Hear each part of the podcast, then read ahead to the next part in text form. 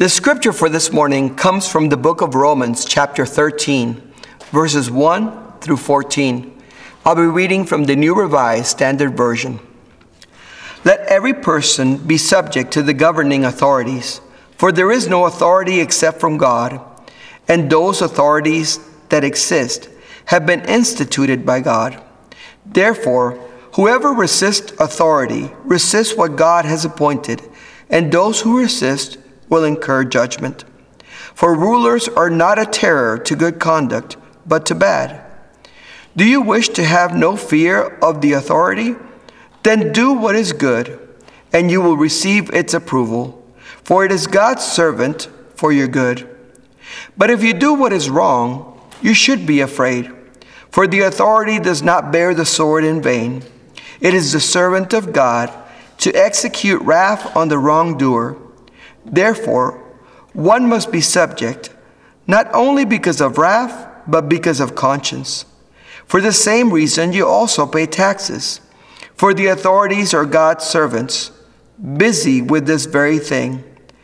Pay to all what is due them taxes to whom taxes are due, revenue to whom revenue is due, respect to whom respect is due, honor to whom honor is due.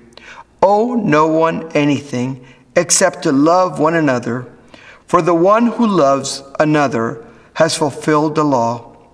The commandments you shall not commit adultery, you shall not murder, you shall not steal, you shall not covet, and many other any other commandments are summed up in this word love your neighbor as yourself. Love does no wrong to a neighbor. Therefore, love is the fulfilling of the law. Besides this, you know what time it is, how it is now the moment for you to wake from sleep. For salvation is nearer to us now than when we became believers. The night is far gone, the day is near. Let us then lay aside the works of darkness and put on the armor of light.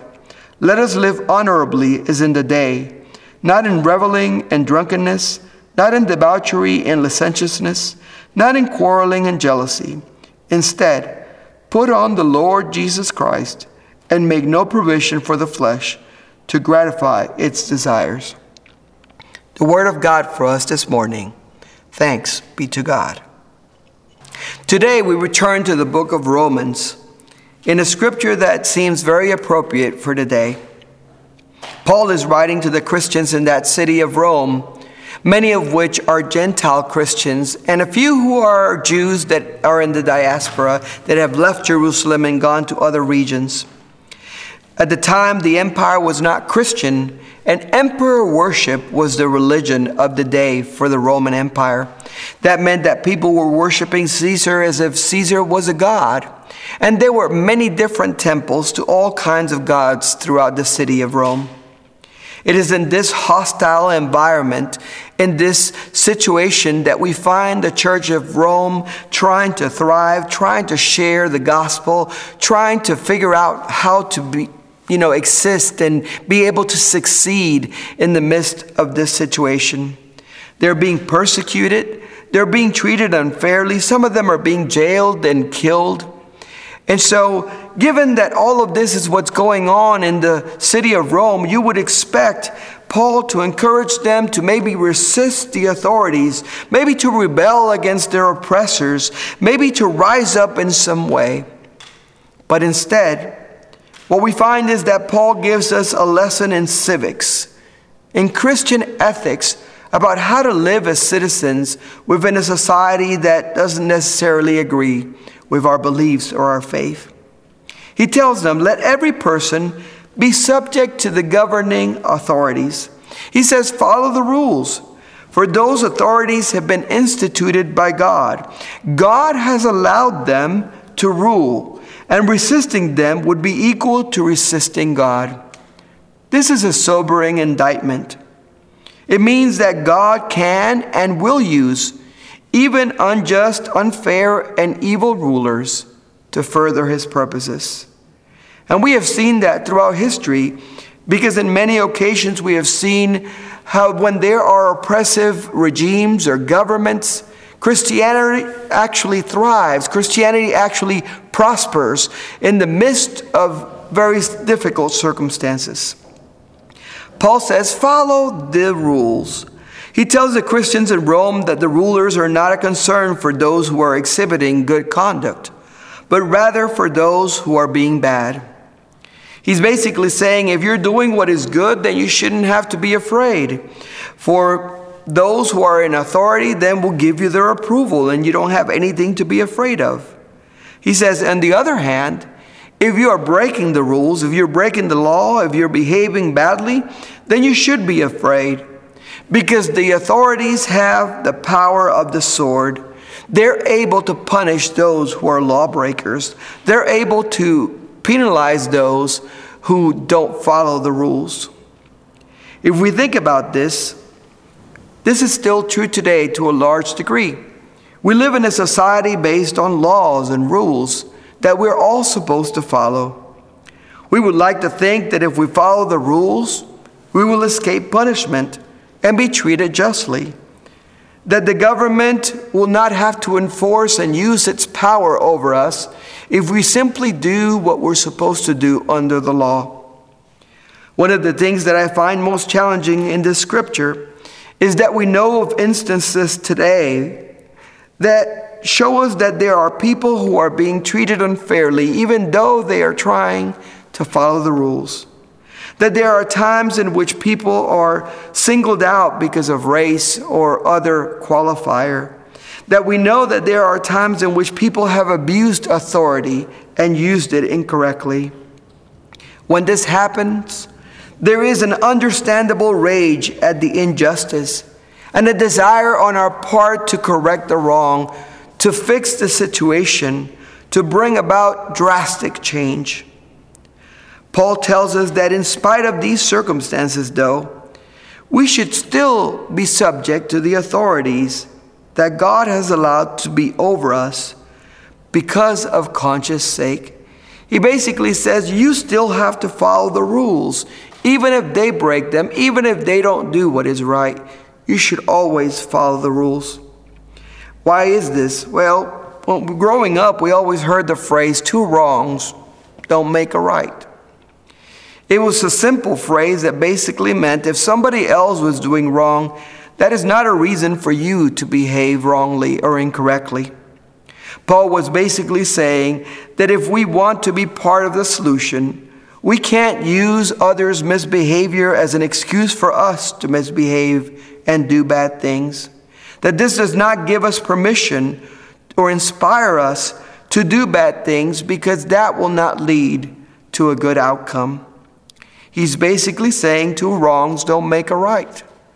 And you should do the right thing for conscience sake so that your conscience is clear before God that you are behaving correctly and doing right before Him. So, what does He suggest we do instead? that we follow the rules, that we work within the systems that are in place to bring about change in a way that honors and respects authority. He says, pay your taxes, show respect, show honor, pay what you owe, and be subject to those in authority. He says, as far as you're concerned, you follow the rules, even if others don't. We have to understand the context in the scripture again to understand why Paul would say this to the Christians in Rome. They are in the city which is the center of the empire, the center of the Roman rule, the place where Caesar is hailed as God. Their mission was to spread the gospel of Jesus Christ, to make more disciples, and to expand the mission of the church to all Gentiles, to all Jews, to everybody in that city. You can't do that if you're dead. You can't do that if you get jailed and put away. You have to be able to live within that society in a way that gives you the opportunity to continue to witness to your faith and to tell others about Jesus. He wanted Christians to hold the moral high ground in a way that allowed their testimony to speak louder than words. He wanted them to be able to preach the gospel to every citizen by being good citizens themselves. Paul knew that there would be those reading this letter that would want to lash out at the authorities that were persecuting them and killing them for their faith in Jesus Christ. So he gives them some guiding principles to help them to know how to act as members of society. He says, whenever you think about how to act, think about these principles that I'm about to give you and remember what your faith is and what your belief is in Jesus Christ. He says, Here are your guiding principles love one another, love your neighbor as you love yourself. Follow these simple rules, and you will fulfill the law, and you will behave correctly, and you will do no wrong. And he explains why, why this makes sense. He says basically, if you follow these rules, and we know that Jesus agreed with him because Jesus said this. He said, if you follow two simple rules, love God and love neighbor, you can't go wrong. This is the way to do it. If you're able to love God and love your neighbor, then you won't steal, you won't murder, you won't covet. You will continue to behave towards your neighbor and to your, those in your society in a way that honors God and shows that you know His love. Paul was saying if we follow these guiding principles of love, based on God's love, then the governing authorities will see that we are a loving, peaceful community of faith. How does this work in practice? It means that before I act, speak, or even think, I need to ask myself, what am I thinking? What am I saying? What am I doing? Is it really loving to my neighbor? Does it really reflect the love of God that I have come to know and experience in my own life? So, what Paul is really suggesting here is a self checkup that we're supposed to perform on ourselves.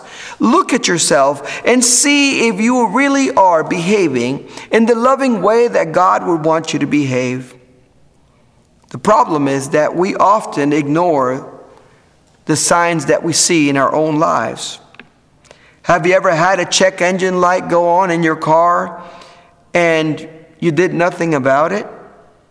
You didn't attend to it right away. You didn't stop your car and immediately call your mechanic, right? You continued to drive. You continued to go on to your next appointment.